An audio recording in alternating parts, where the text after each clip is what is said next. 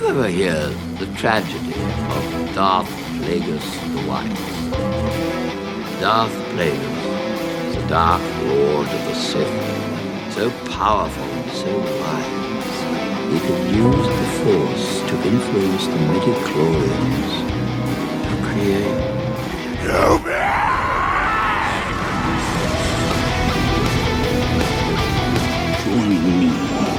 Together, we can rule the galaxy as father and son.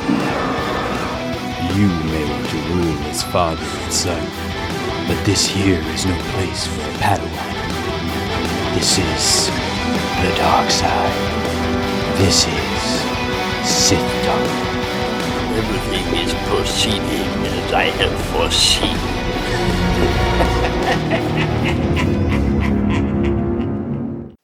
Ladies and gentlemen, rebel scum, and loyal to the Empire, this is Sith Talk, the show where we talk all things Star Wars, Star Wars news, Star Wars TV, Star Wars comics, the shows, and everything else in between.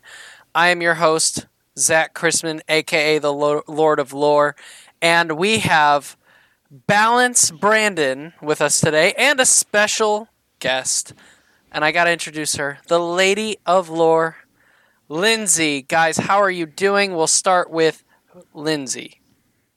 I am doing pretty swell. I'm happy to be back, back at home here on Sith Talk, and I'm happy that I feel like I did kind of get the better of the two uh, nicknames that are given.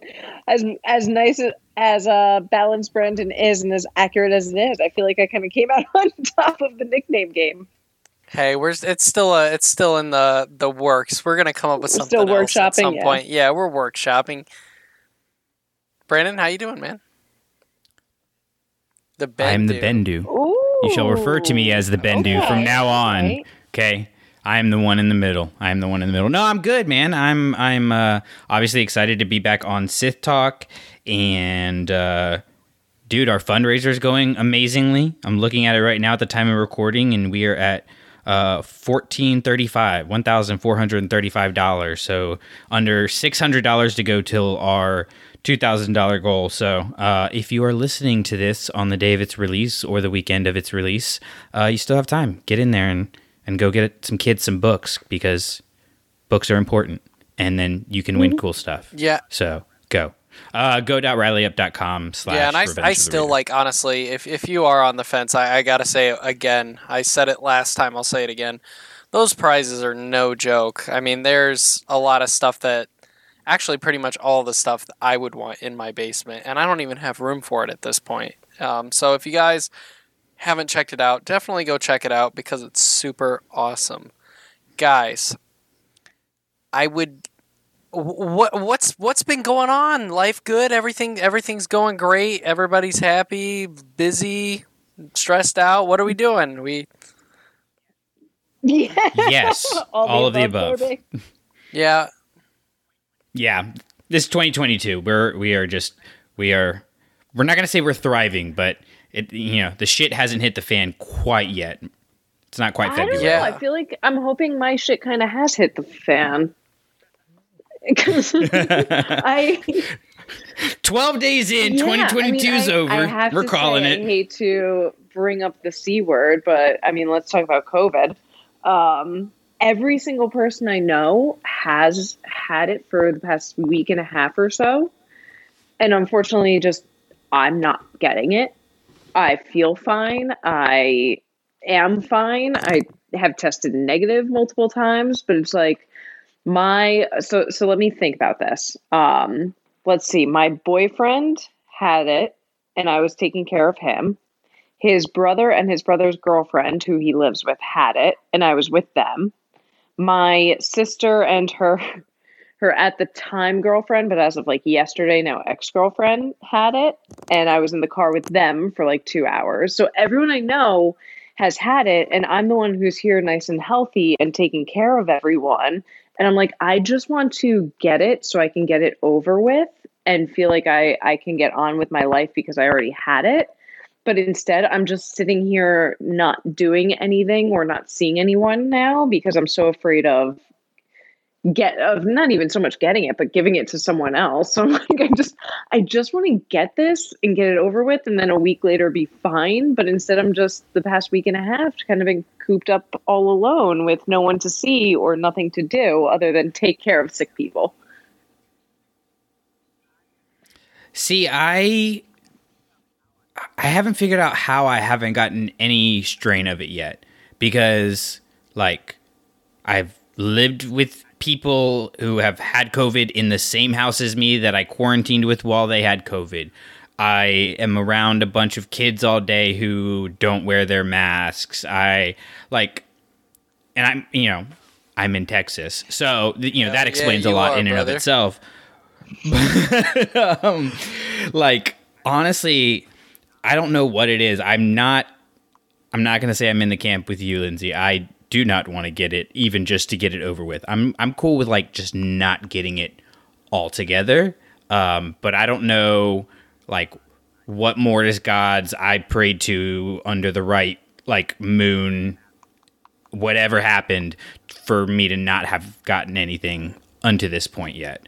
Um, but I am I'm very very grateful for that point. Yeah, I mean, like for me, I'm I'm I'm kind of honestly, I'm I'm in the Lindsay camp. I'm definitely glad, like I'm kind of past it because it's just like with Omnicron, you know, you, you don't want anybody. You don't want anybody to really get it, but like for me, the odds of me breezing through it were pretty great. So I was like, everybody around me was getting it, and I was just like, all right, come on, let me get my wristband so I can keep going. And honestly, it, it I was thankful that it, it just kind of breezed right past me and we moved on and as pretty much everybody uh, around me breezed past it but it's like it's one of those things where everybody was getting it. I was surrounded by it. And now that it's all done like literally our entire like crew is good. My family's good. Good. Like everybody's all good and like antibodied up ready to go. And now it's just like ah there's really not much to worry about and that feels good. Yeah, So- I will say people keep asking me how I avoided it, and I kind of get real cocky in my response. I'm like, it's almost like there's something to be said about a healthy diet and regular exercise. hey i will i will double down on that because i thought i was immune to covid. And then like honestly people in my family thought that i was immune because i had been like directly exposed so many eh, so many times. Well the thing that happened was i was hanging out with a buddy who had covid that we did not know at the time we were drinking beers for uh, like three hours at a time and then i washed said beers down with five guys burger and fries and then also stayed up super late watching Spider-Man movies and got like 5 hours of sleep. So I literally did like the epic cheat day where like you all of your schedule and everything just is utter Shot. garbage. Yeah. And it was the one day somebody around me had COVID and so my immune system was just like dried out. There was no no nutrients there whatsoever for it to like fight it off. So I was like, yeah, that's kind of that makes sense. It checks out. That makes sense. Yeah. So, guys, so there's a lot of awesome Star Wars coming out lately. Um, I'm not going to give a review for The Fallen Star, um, but I, I'm I'm almost done with it. Has anybody started it while we're here? Started, yes. I'm about mm, 10, I thought you 11 were going to say in. pages. I was like, be at that point, just say no. no, this is not Ronin. I'm actually making I'll be progress honest. I uh. I decided not to. I mean, I, I decided not to do Ronin. I'm eventually going to get around to it, but it's just every time I started it, I just wasn't in the mood for it, and I noticed that the moment I had a chance to dig into another High Republic book, no surprise, Yeah. I immediately just took any opportunity, like I normally do when I'm really excited about a book, and you know, listen to it as much as I can, drive the car as much as I can, listen to it at the gym, clean my house more, which makes a very happy wife. I will say right now that I am very much enjoying the book, and that's all I will say until everybody's done. Well, let's talk real quick about uh, how Phase Two is happening because we got this and we haven't talked about it yet. How Phase Two Ooh. is going back 150 Yeah, years. that I'm intrigued by that. For me, am I the only one who was really like shocked and taken aback by that? Not at all. I feel like not that we were like sold a bag of rocks or anything like that, but just that was not what I was expecting, and we didn't get any real indication, at least as far as the time of the fallen star. Obviously, maybe there's some stuff in there we haven't gotten to yet as as we're reading through it, but we didn't really get anything that was an indication we would go back in time, let alone back 150 years. Yeah, That's a Also, big me, it's- timeline. It's, kind of just why, you know, like what story are they about to tell and set us up? Well, here's a theory that uh, our friends over at Resistance Broadcast put out there that maybe with the Acolyte being kind of towards the end of the High Republic, that they had to actually call an audible and go back in time to give time for that to come out so that they didn't box in the creators there. I don't know how much I believe that, if- but it's if- interesting. I mean, it's it's a tinfoil hat theory to be sure. Um, not to say it's not credible; it makes sense. My only thought is, if that is the case, and if that is correct, I hope it's not just that they are going back in time just to give the writers of Acolyte leeway. Um, and and full disclosure, I think Acolyte is probably the show I'm most excited for coming out. Um, but if if they're going back in time for the acolyte, I hope it's not just to give them leeway. I hope it's to set something up where even if you don't read these books, you're still going to enjoy that TV show. But if you do read those books, you're going to enjoy it a hell of a lot more. I than will those say, who don't. knowing what I know now, and I won't say anything, it does feel more like an audible because I have about four hours left out of 12, so I have like a third left.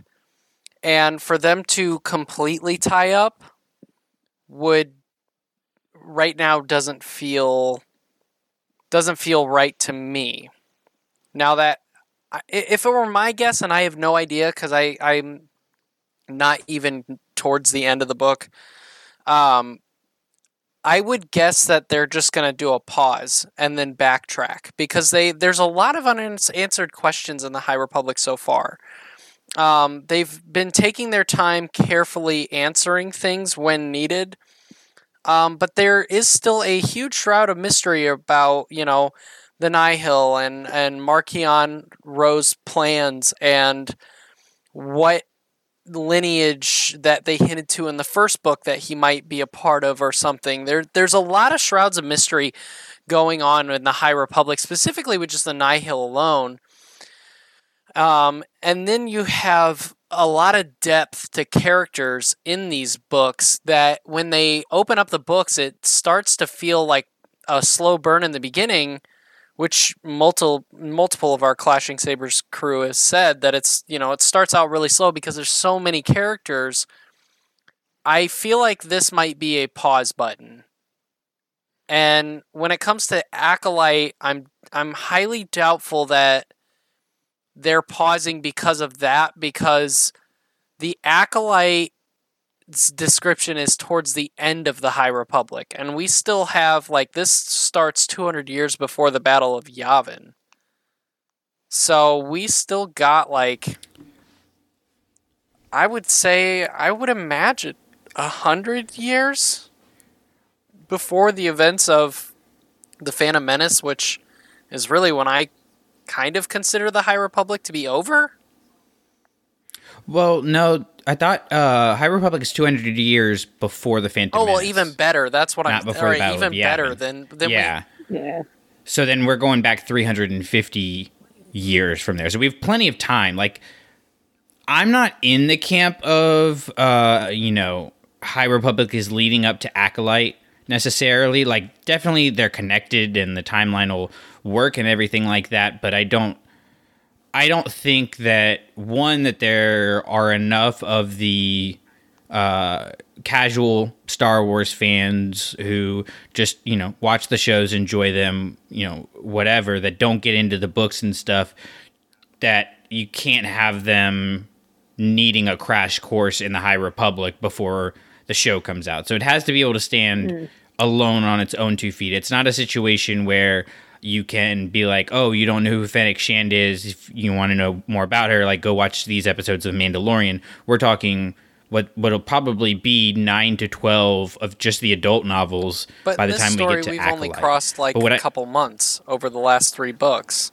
Well, and that's what I find interesting is we have very much a part one, part two, and part three, right? We have Light of the Jedi is the part one, is the act one where things are good and things are, you know, starting to work out, but then something bad shakes them out of of that reality. Then you have the Rising Storm where things get really bad, uh, where you know your Empire strikes back, where tragedy hits and it looks hopeless, and then Fallen Star. You know, even though we haven't gotten to the end of the book, I mean, the title is Fallen Star, like it's that tragic fall um, there. So I'm interested to see like kind of if they keep that same structure as they go back you know into this new phase two is phase two going to have like the three waves and follow the same kind of structure and then what does that lead to after that i just think it's a really interesting way of telling the story i think it was all planned uh i don't think I think maybe Tempest Runner might have been an audible,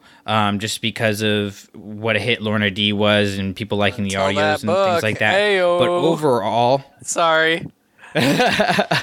um, but the reasoning behind why you set it up here with the books that we have and then you go back 150 years is really intriguing to me. It's just really intriguing. I don't really have an opinion on it other than hmm. I mean, again, it's it's all kind of too early to really know for sure right now. I mean, I'm I'm certainly kind of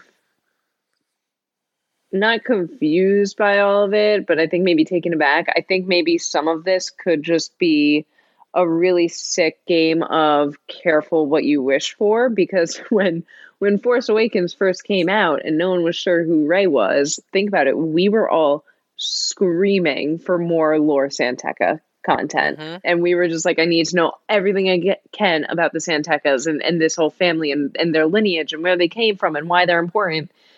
And now maybe it's going to be a little bit too deep. I wouldn't be surprised if, if some of it even just went back to that family and took a deeper dive and, and went further back, not even so much for the High Republic, but really, I, I think a lot of it is going to be more about those very early hyperspace lanes than anything else. And this might be really way more inside baseball than we are hoping for. And it's not going to be so much the great connector. Um, but I think if we're going farther and farther back, this is going to be less and less so for those people who just want to ease into Star Wars. I think this is going to get real inside baseball real quick. Right, but the High Republic naturally, you know, books naturally are inside baseball. I mean, they they hook you. The High Republic is a success because they are doing Phase Two. That means sales are pretty good. Things are checking out. Disney, uh, Lucasfilm, Marvel Comics, they seem to be doubling down on High Republic, which is a good thing. It means it's successful. I really do like the stories. Um, I am not. I think, I'm not you even. know, let me let me I guess rephrase it. Not so much inside baseball in a bad way, but it's not going to be the gateway kind of drug that let's say a um like a, a Claudia Gray Lost Stars is, where people will read a book like that as their entry point into Star Wars books and just want more and more and more. And I think we're we're thinking of if it's going back in time, if it's going to be for the acolyte, people are going to watch the acolyte and want to know more and dive into these books. I don't think it's going to necessarily have that effect that we would want it to have. Well, here here's my thoughts uh, on the High Republic so far. I have felt like you can dig in to any part of this series at any point in time without getting all of it. I do personally. I think that every author explains the backstories of all of these characters very well in a way that if you only read The Rising Storm, you would understand. And I go to Bell. Like Bell is so good at like you get his backstory very early on. You get Elzar's um, confliction very early on. You understand who Stellan is very early on in that book. They, I think they've done a really good job at as at explaining their characters early in the novels, so that you can adjust to them, just like as if you've only read uh, only one of these novels. If I were to guess, and I'm not hinting because I, I I promise you at this point of the book, there's only the point of the book. They have not answered any mystery, anything right now. If I were to guess, the first book talks about Marcion's. They hint at Marcion's lineage. Line, Markion. Sorry, I'm used to it. They changed it. Um, the great Han Han debate. yes. Um, they hint at Markion's lineage. And then in the Rising Storm, they hint at his father and his grandfather. And you mentioned the opening of the hyperspace lanes. There's a lot of shroud of mystery behind Markion. I think we're going to get more of that. I think we're going to get more of the Nihil. And the Jedi we do get, it will be very much like if we get Jedi, they stumbled on this and they are not heard of, or they were not. They, they they died at the end of this or something crazy like but it's going to be more about the answering the questions of the nihil and the shroud um, of mystery behind them and there's some dark forces that are very mysterious going on in the in the High Republic, which this book does talk about. There's they introduce and double down on a very dark force in this book. And I think they're going to be alluding to that. I think there's a lot of things at play that our characters currently don't understand. And so I think phase 2 will be very much be a pause of either the or and show us the origins or well will show us the origins of the Nihil, Markion's lineage, and also some of these darker things that are that were going on, and even the Drengir, because they were only gone for a, a short period of time too. I think there's a lot to get answered because we really only got plot of the story and the characters, and now we need to pause and like kind of do a flashback like we are doing with Boba Fett. I think it's needed, but our characters don't necessarily have that information right now. And I feel like the writers don't want to just give our characters that. They want us to now know it and watch our characters discover it. That's that's my theory. That's the only thing I have. I think it's going to be interesting to see. I mean, I'm definitely along for the ride, obviously, and uh, I mean, it's giving Lindsay and I some good "Don't Burn the Sacred Text" content because Yes, we at yeah. least know it's going to be a good book, even if it's not your favorite. With the authors that they have, it's going to be a solid story. So, the one thing that is hitting for just about everybody now is uh, watch this segue: Book of Boba Fett. hey, yo. I'm gonna start with you guys. Guys, what are you thinking so far? I mean, episode specifically uh, on this show, we're doing two episodes at a time because we're every other week. So specifically, episodes two and three. You guys go first. I have so many thoughts. like as you do. four pages worth of thoughts, but let me start with this one. The idea of monsters is so prominent through these two episodes, and particularly the vacuum of monsters and the things that come to take their place and hidden monsters. So you have like the Rancor, for example. You expect the Rancor uh, to be down there, right? Even though, you know, we know Return of the Jedi you know, Luke kills the Rancor, but if they're sending somebody down there, oh hey, they've replaced the Rancor, but there's not. There's no monster down there. There's not a monster there anymore, and that's very uh, metaphorical for Jabba's power vacuum after uh, after his death, right? And then you have spoiler alert the twins the Hutts come in and oh, oh, here's a new monster but wait there's another monster behind them Black Krrsantan. And then that monster where does he end up? He ends up in the rancor pit. And then a rancor ends up in the rancor pit. They're just every time you turn your head there's another monster another threat that you thought you knew the big threat but you don't know the big threat. And then in, in today's episode, in episode three, uh, they literally were like, uh, yeah, you don't know what's coming. The Hutts just were like, yeah, we're we're we're not as bad as we like to think we are. We're uh, dipping out because there's definitely a bigger monster behind us, and the episode ends with the Pikes. That doesn't seem like a big threat to me. Like some droids took them down. Like I like the Pikes. They're fun. They're good characters. I like having more syndicates. I like the synergy there. But it's going to be a hard sell after Solo and season 7 of Clone Wars to get me to think that the Pikes are what scared the Hutts away. What's the monster that's behind it all? I mean, before we even get there, though, I want to talk a little bit more about just the narrative structure of all of this because look, there's there's a I like this show. Let me be very very upfront about that. Anything I say is going to be a little bit biased just because I like this. I like where it's I like where I think it's headed more than I like it so far actually. Um, oh, I missed I you mean by so that- much. You're so. Oh, you're just. Keep going. Keep going. So, so I think that to B's point, yeah, there's there's a lot of cool stuff so far, but it's just kind of titillating us enough, just enough where we know something good is coming. And I trust Jon Favreau and I trust the showrunners here enough to think this can't all just be for naught. Because what I mean by that is I love where we're at with all the for lack of a better term, present day stuff. And everything happening on Tatooine with, you know, Fennec and with Boba right now, trying to fill in for the Hutts, trying to organize their territory the way they are. And I, I don't even necessarily mind the actual flashbacks and everything that we're seeing with the Tusken Raiders. I think it's interesting. I think it's going to serve a very big point.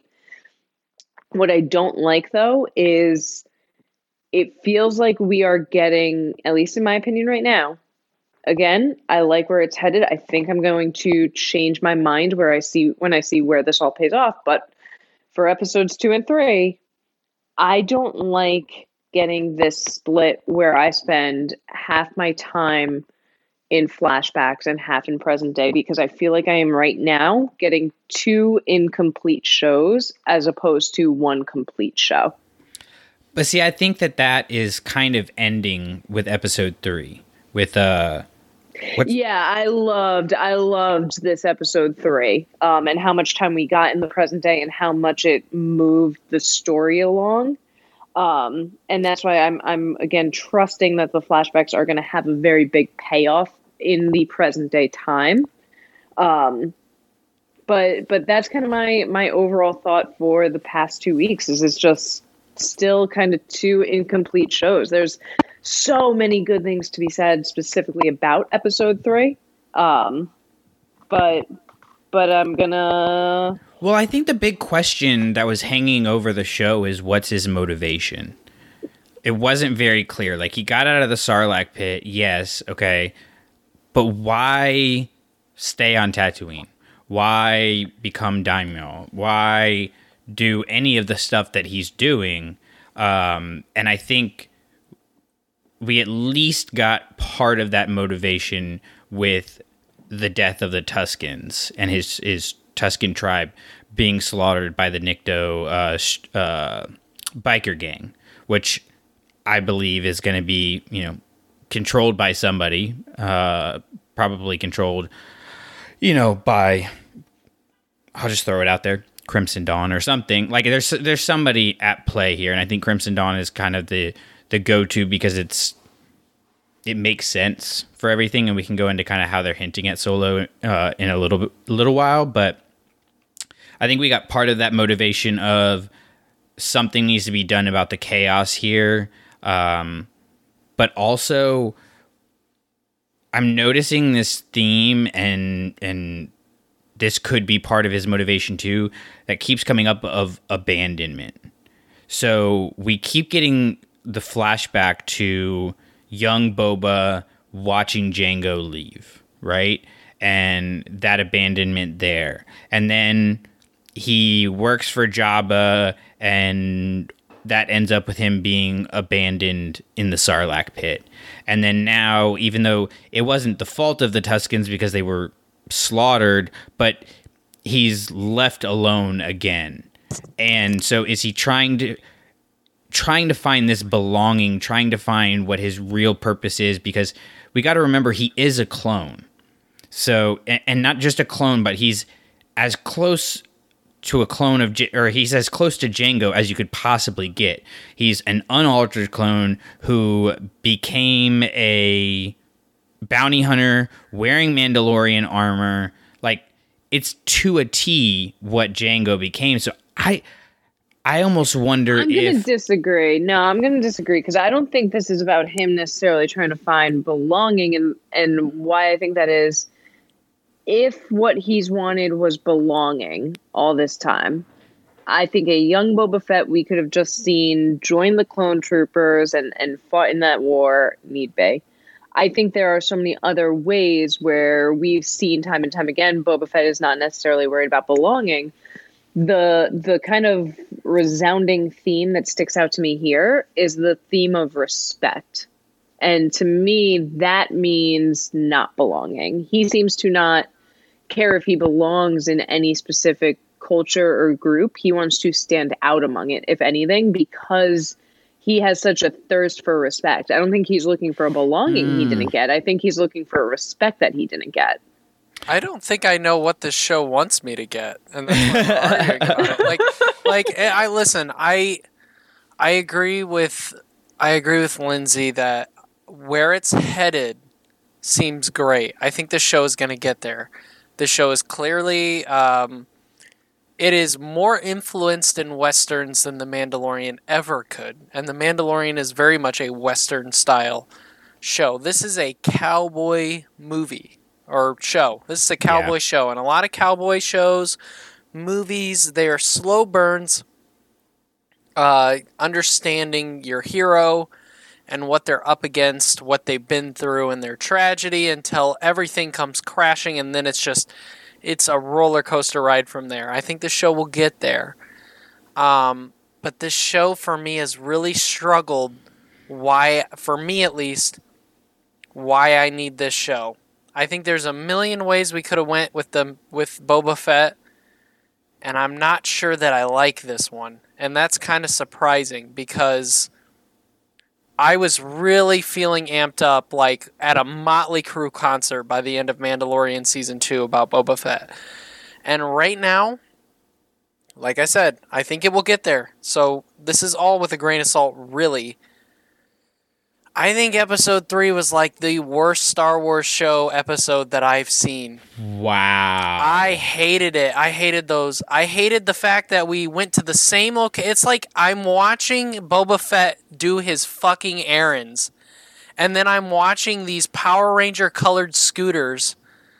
And I'm not gonna lie, that that that racing sequence where they're chasing after uh, the mayor's minion, that was really badly done. That was poorly shot. That was so poorly shot. Like that was so bad. I've seen speed bikes. Like that was really bad. I struggle with that. I struggled with this episode so much, and I think I it ended think so it was well. a bad sequence. I think it was a misplaced sequence. I think if we I had thought the seen something like that, terrible. I think if we had seen something like that, say in the beginning of Solo, or I, I can think of a thousand. We did, and I liked it, though.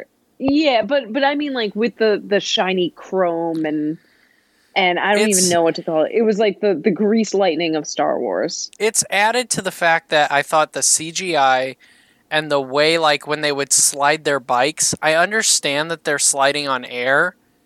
And we've seen that in Solo done really well. We've seen a good car chase in Solo. I thought that was great. It just looked very clunky. Like the CGI itself looked very stiff. It did not look um, smooth going. And the and when you when you shoot stuff like that, it's supposed to have um, the drivers are supposed to like feel like they're not in control, but it's supposed to be like kind of like a dance when you're watching this. And this was very much like I was just studying the the CGI and I just there was a lot of things that were really off about this whole scene for me and it really kind of took out the moment of the chase. Everything after that is where this episode and this overall series picks up for me. But I I really did like the car was fine. I thought the car looked really good. Looked Star Wars. Uh, there were some things that really took me out. I, I just I can't I can't deny that. That's all I'll say. All the I'm in takes I thought we would get tonight, that was not one of them. Yeah, but you know, I can't argue with it. I'm not saying you're wrong. I'm just saying for me personally, it was not bad enough that I noticed it. Yeah. Right, but I feel like every episode's been the same thing. It's like he drops someone into the pit and then he we see a monster and then he goes to the mayor's office and then the Hutts appear and they're like, "Oh yeah, we're not against you, bro." And then they like kind of go against him and they're like, "Oh, we're sorry, bro." Like it, it's just felt a lot of the same beats in the last 3 episodes for me, and that's just what I'm noticing and I want to love this. I am very excited for the future episodes, but I just can't help but feel like I'm going to the same three locations and nothing's really happening. I really loved episode two um, when it came to, and like I thought it did not answer much in the future present story wise, but I really loved the Tusken Raider aspect and the the train sequence. I really liked episode two. It did not answer any of my questions, but it it was very smooth, and I loved that. I think we are, in a way, kind of spoiled by The Mandalorian um, because season two was just so epic. But going back to the beginning of Mandalorian, and really honestly, even in season two, it, it happened. There was a lot of building of the crew, you know, and the people that he could trust. Uh, you know, you had Grogu, and then you had uh, But there was a Cara lesson to be and then you- learned. no, no, no. I don't feel like I learned a lesson in this episode. No, no, I feel no, like no. I learned nothing. But I no, think I think I think we did with him with the little biker gang hood Yeah. rats. And and the way he Biker approached that si- I love it. that situation where he wasn't so much concerned about okay as the crime lord how do I double my profit? I'm going to make this one merchant happy. He was more concerned with the root of the problem is people have to steal water. How do I make it so that people don't have to steal water and benefit everyone? And I think that's what we learned in this episode. Fair enough. I just all right. I'm I'm clearly in the minority here. no, but I I I just I yeah. I think I- that this is this is more so not because we're getting the same beats because I think like the slow build is is working fine. I think if anything, it's because we're stuck on Tatooine. I mm. think that makes it feel like not enough is happening to where you could you could get to that end. Like that's to me that would be my one complaint which we knew going in pretty much that this was going to take place on Tatooine because what's what's the point of leaving like it doesn't really make sense at least for a good portion of it to leave Tatooine because he's rebuilding you know Jabba's empire and and that was centered in Tatooine and um but it does like the when the landscape doesn't change at all it can kind of get exhausting when we're talking about you know basically we're at a full movie length now um at roughly like two hours and 10 minutes i think two hours and 20 minutes of Ugh. screen time all looking at a desert you know and that and even on you know tatooine's facade you know is all tan, all muted colors, and that can kind of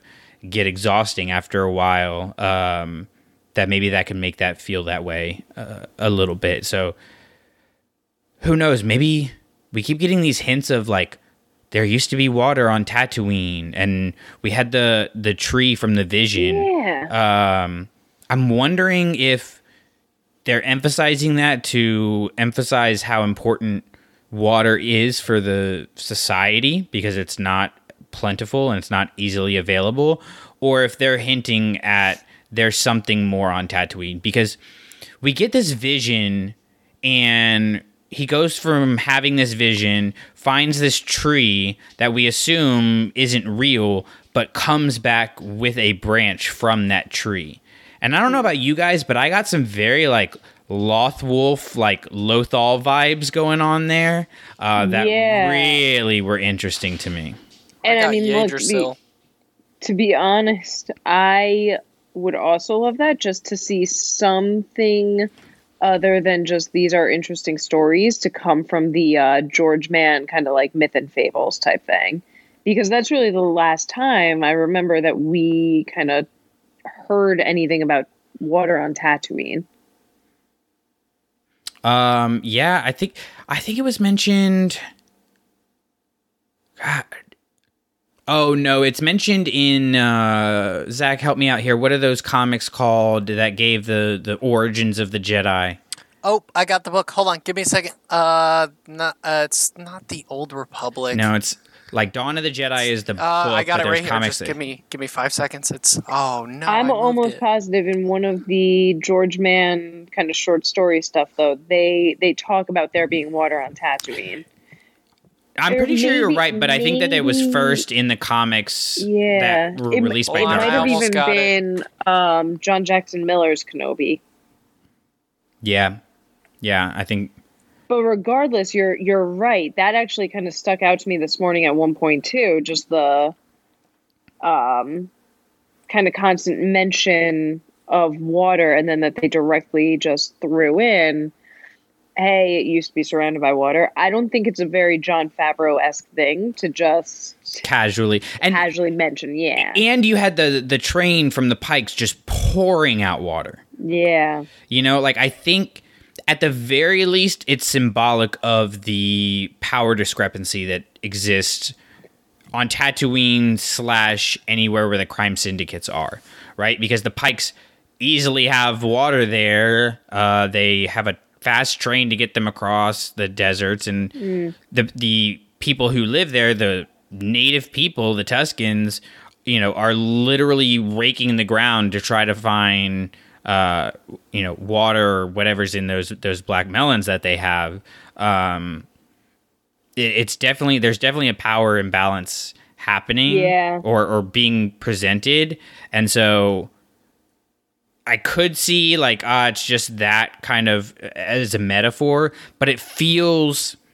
It Feels feels, almost It like the feels more. litter thing, you know, where it's like it's really heavy handed. Like you're mentioning the litter a lot. What's that about? Oh, it's foreshadowing the Hutt's coming. Well, It's Tales of the Jedi, by the way. Tales of the Jedi. Thank Yeah. you.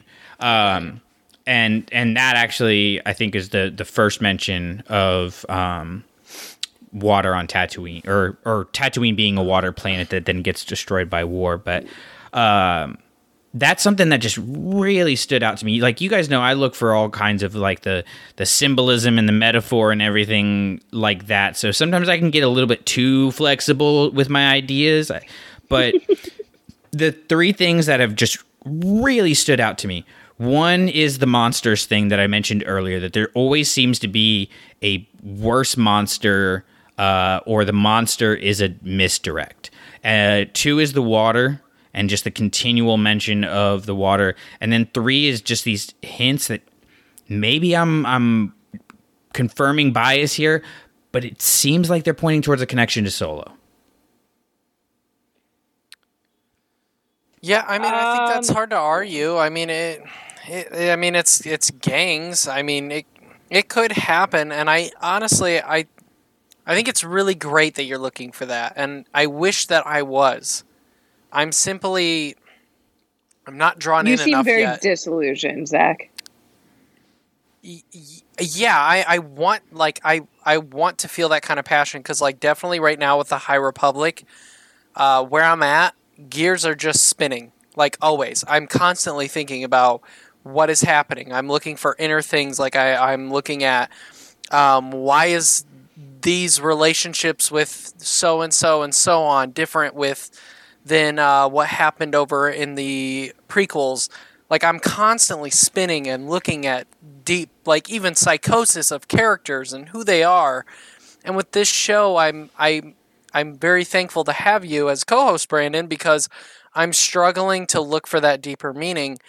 And I love shows like this. Remove Star Wars aside, Sons of Anarchy is my like top three favorite TV shows of all time. I watch have recently watched uh, a really good show Jeremy Renner stars in, and it's not Hawkeye, Mayor of Kingstown. How, yeah, that's good. Because I Absolute- really, that's, dude, it that's is Kyle so Chandler good. is in it too, right? It is so good, and you have the first season completely done now as of Sunday. So you're totally good. And I guess I was looking if we were gonna do like a deep dive into the gangs and the stuff like that. I kind of thought that we would. I I I figured that we would be a little deeper in it, deeper entrenched in it than we are so Hmm. far. That being said, it's shot like a western. It's probably going to have a huge thing at the end, or you know, start really moving. But it's just with all the other shows that I've that are very gang oriented. The movement has been quick, like very quick. So I guess I'm like, I guess maybe I am cross streaming what I'm expecting. Like I'm expecting like a Sons of Anarchy, underworld anarchy gang style thing, but it's like a western, so it's not really that way. I don't know. Maybe I'm just confused myself. I I mean I've been saying this from the beginning because one of the things I was excited for for the show was thinking we are getting like a an Italian style mob boss movie, you know, or or show.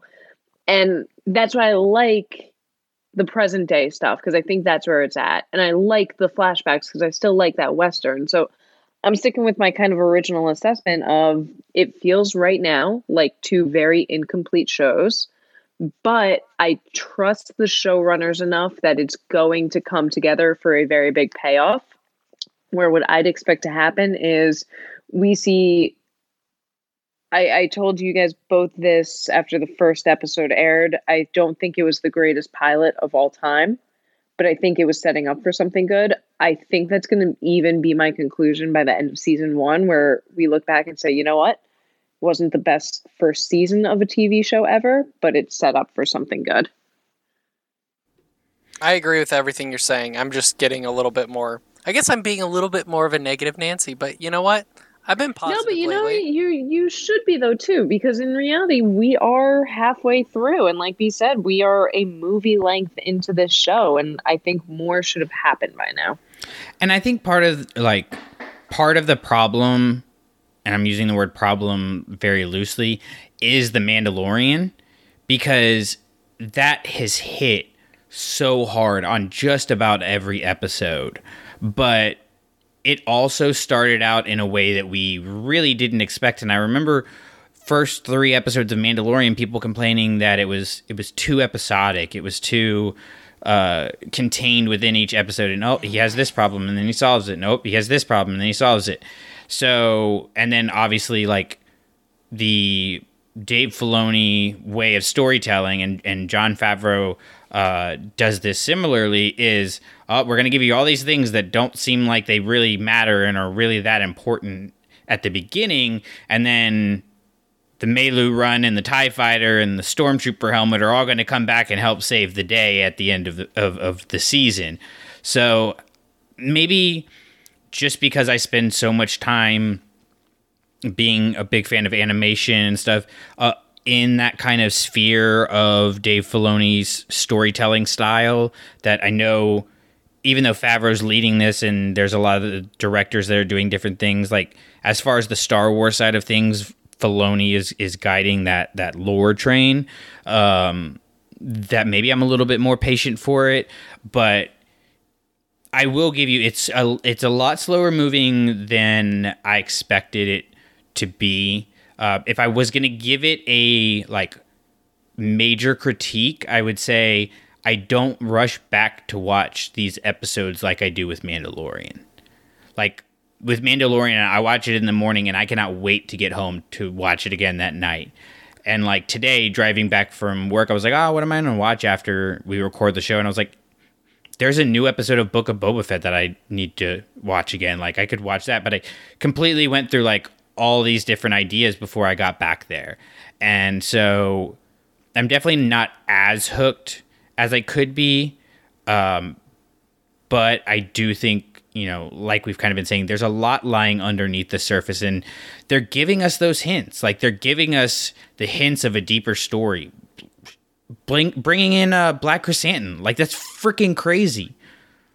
Like Yeah, there's there's a lot of positive things. I think that was certainly one of them, and I think that they're using him really, really well. I think it's a risky move to bring in Black Kristanskin. I'm never going to say that name correctly, um, but I think it was a risky move bringing that character in. But they're using him effectively, both for the terms of the story that is taking place now and I think that the story that they're setting up, and once again, in terms of what does Boba Fett want? He wants respect, and he's going to do the right things to get it. So when you have them saying, "Hey, yeah, this this guy tried to kill you," you can go ahead, sell him back, sell him as a gladiator, sell him as a fighter, and he still has enough awareness to say that's not going to make me a good good leader, and that's not going to earn people's respect. I'm not going to do that I think that's a really powerful way to tell that story.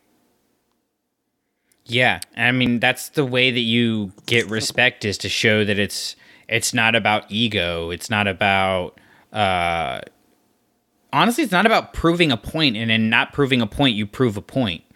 You know? Like he's not doing it to show like Jabba did that he's powerful. Like look at Leia for example, right? Jabba doesn't have Leia up there because you know he is planning on like you know doing anything with Leia in the bikini. Like it's a power move. Like he's putting her there in skimpy clothes, chained up because she's a leader of the rebellion, and it makes the point that he's more powerful than she is. Right? It's a purely a power move, and Boba's not doing that.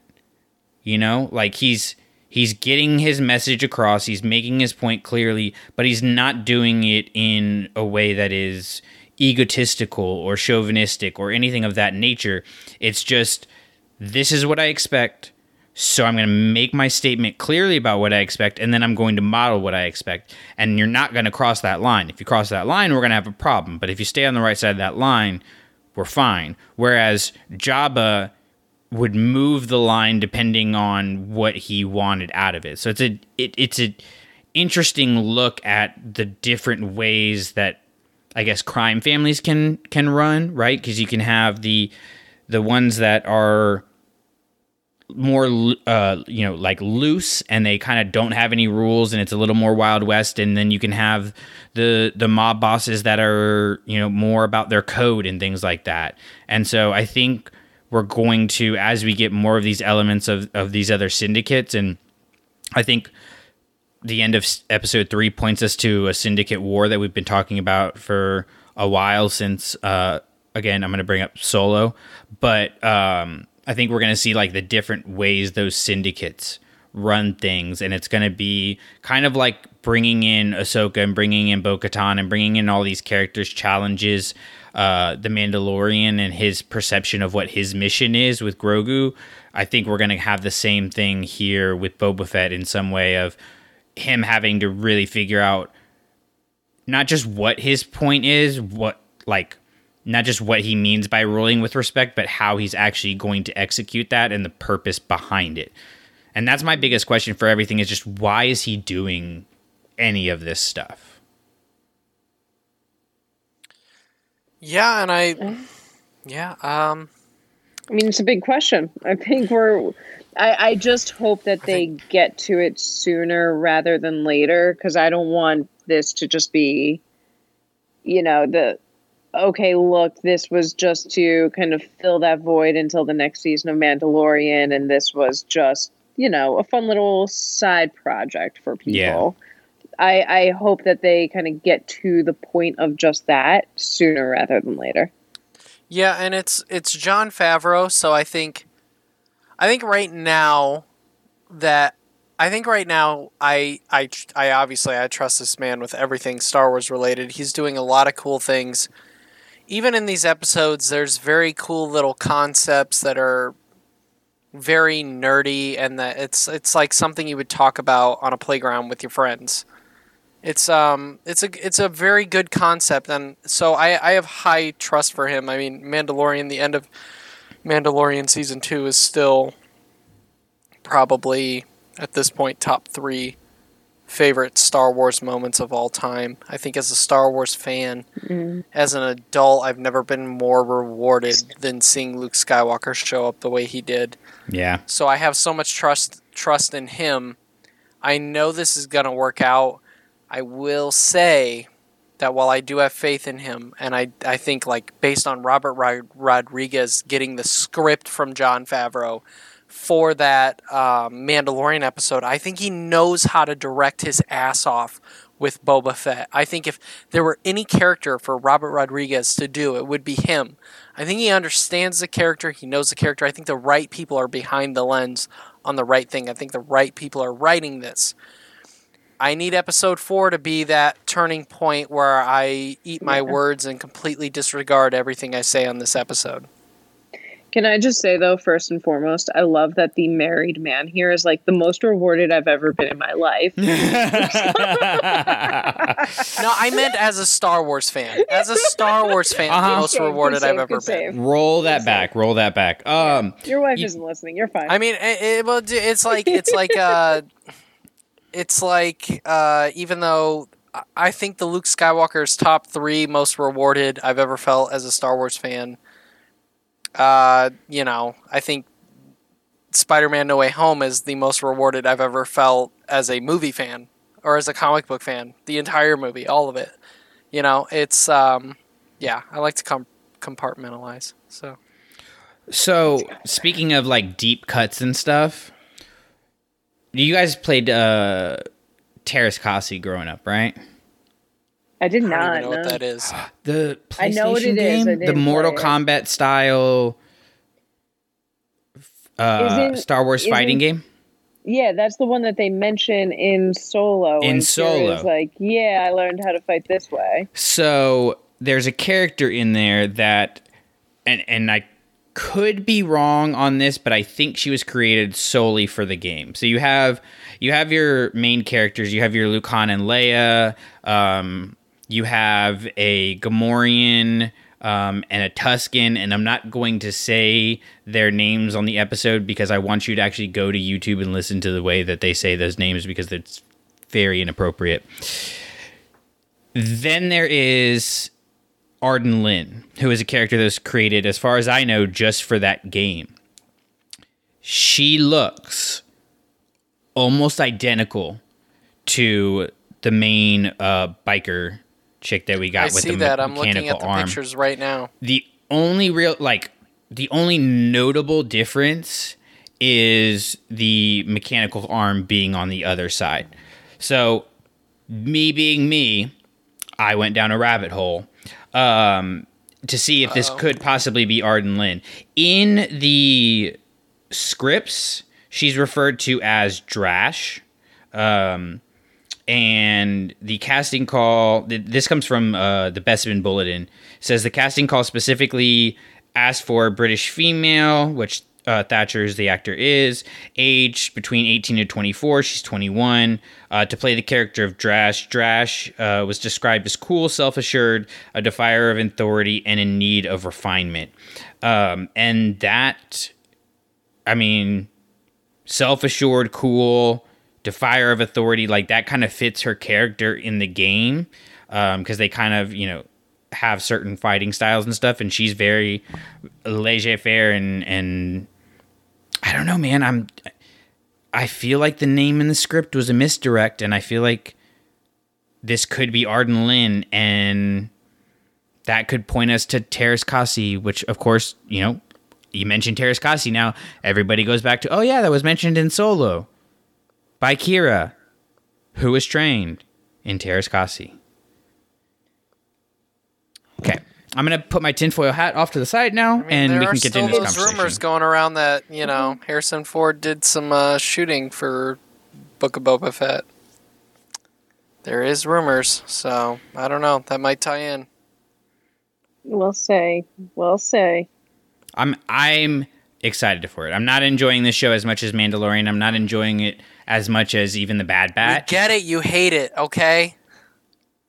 I'm just Fair. kidding. I'm just. I'm just kidding. But I do No, think I- I, do think it's a it's a solid series, and I really think the sixth and seventh episodes when we do you know that one we're just going to be like hey everything we said on here about it was going to be a slow burn and we were going to look back on these first three episodes and it was going to we have a whole different perspective on it is going to be 100% true And again, guys, that is what I, to our listeners, that is what I would say the best thing about listening to Clashing Sabers podcast feed is uh, the the fact that in this episode alone we have three different perspectives that are totally across the board, and you know wherever you our listeners fall in, I I think it's fun. We're all having a good conversation. You guys are listening and um, hearing our points of view and kind of weighing yours. Maybe you feel I'm wrong. Maybe you feel I'm right. Maybe you agree with Brandon more. Maybe you agree with Lindsay. But at the end of the day, I think talking about Star Wars is the reason we all. I mean, we all we all watch Star Wars for enjoyment, for um, the epic fantasy of it all, or even the lived-in world. But I think it's so much fun to sit around and just talk about these different things and the different things that we pick up on or don't pick on pick up on or like or don't like. Anyway thank you guys for listening to this episode of sith talk. You can find sith talk under the clashing sabers podcast feed. Brandon where can they find anything else considering clashing sabers?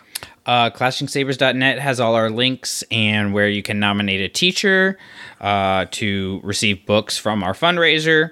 Uh, if you want to participate in the fundraiser, links will be in the show notes, um, but that's go.rallyup.com slash revenge of the reader and you have until january 17th to get those uh, donations in to be entered to win the prizes uh, and then just follow our social feeds. We have a Facebook group, Star Wars Clashing Sabers, uh, that we're continuing these conversations on there, and people are sharing uh, their artwork and their podcast and uh, different things like that. So go over there uh, and then just at Clashing Sabers on all the other stuff. lindsay where can they find you best place to find me would really be in the Facebook group. Um, like we said, we we always get a lot of awesome content there. Um, so if you ever want to yell at me or violently agree with me on anything you heard here, you can go to the Facebook group and just tag me there. As always, guys, uh, you can follow me at Sith Talker 25, talking all things Star Wars, comic books, working out, barbecue. We're officially in year, we're past year one of barbecue, so you can definitely check out some more. I'm definitely going to be moving into more Korean style barbecue. Not that you guys care because you're here for Star Wars, but I'm just letting you know. Um, that's where you can find me. As always, again, like Lindsay said, check out our Facebook group. I think it's so awesome. The multiple opinions that we get on the show. It's so intriguing every week. Having to listen to so many different opinions that have so many valid points. And for those of you guys listening out there, if if you have a comment that you want to say or a question about this show or about the topics or conversations of, across the board of all the shows, definitely follow our Facebook page and talk to us there. That will be this episode of Sith Talk. And until next time, guys, may the Force be with you. And also with you.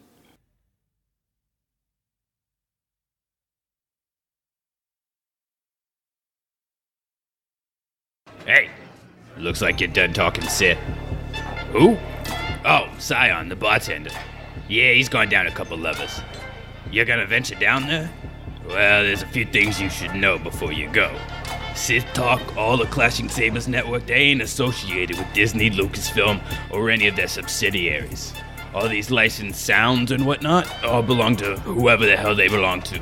We just use them here for entertainment and educational purposes. Look, if you're unsure about something or have questions about what's what, email us at clashingsabersnetwork at gmail.com. And hey, on your way out, make sure you leave us a rating and review. Word of mouth is how people find out about this place. Now, get out of the way, I got paying customers to get to. Jedi business. Go back to your drinks.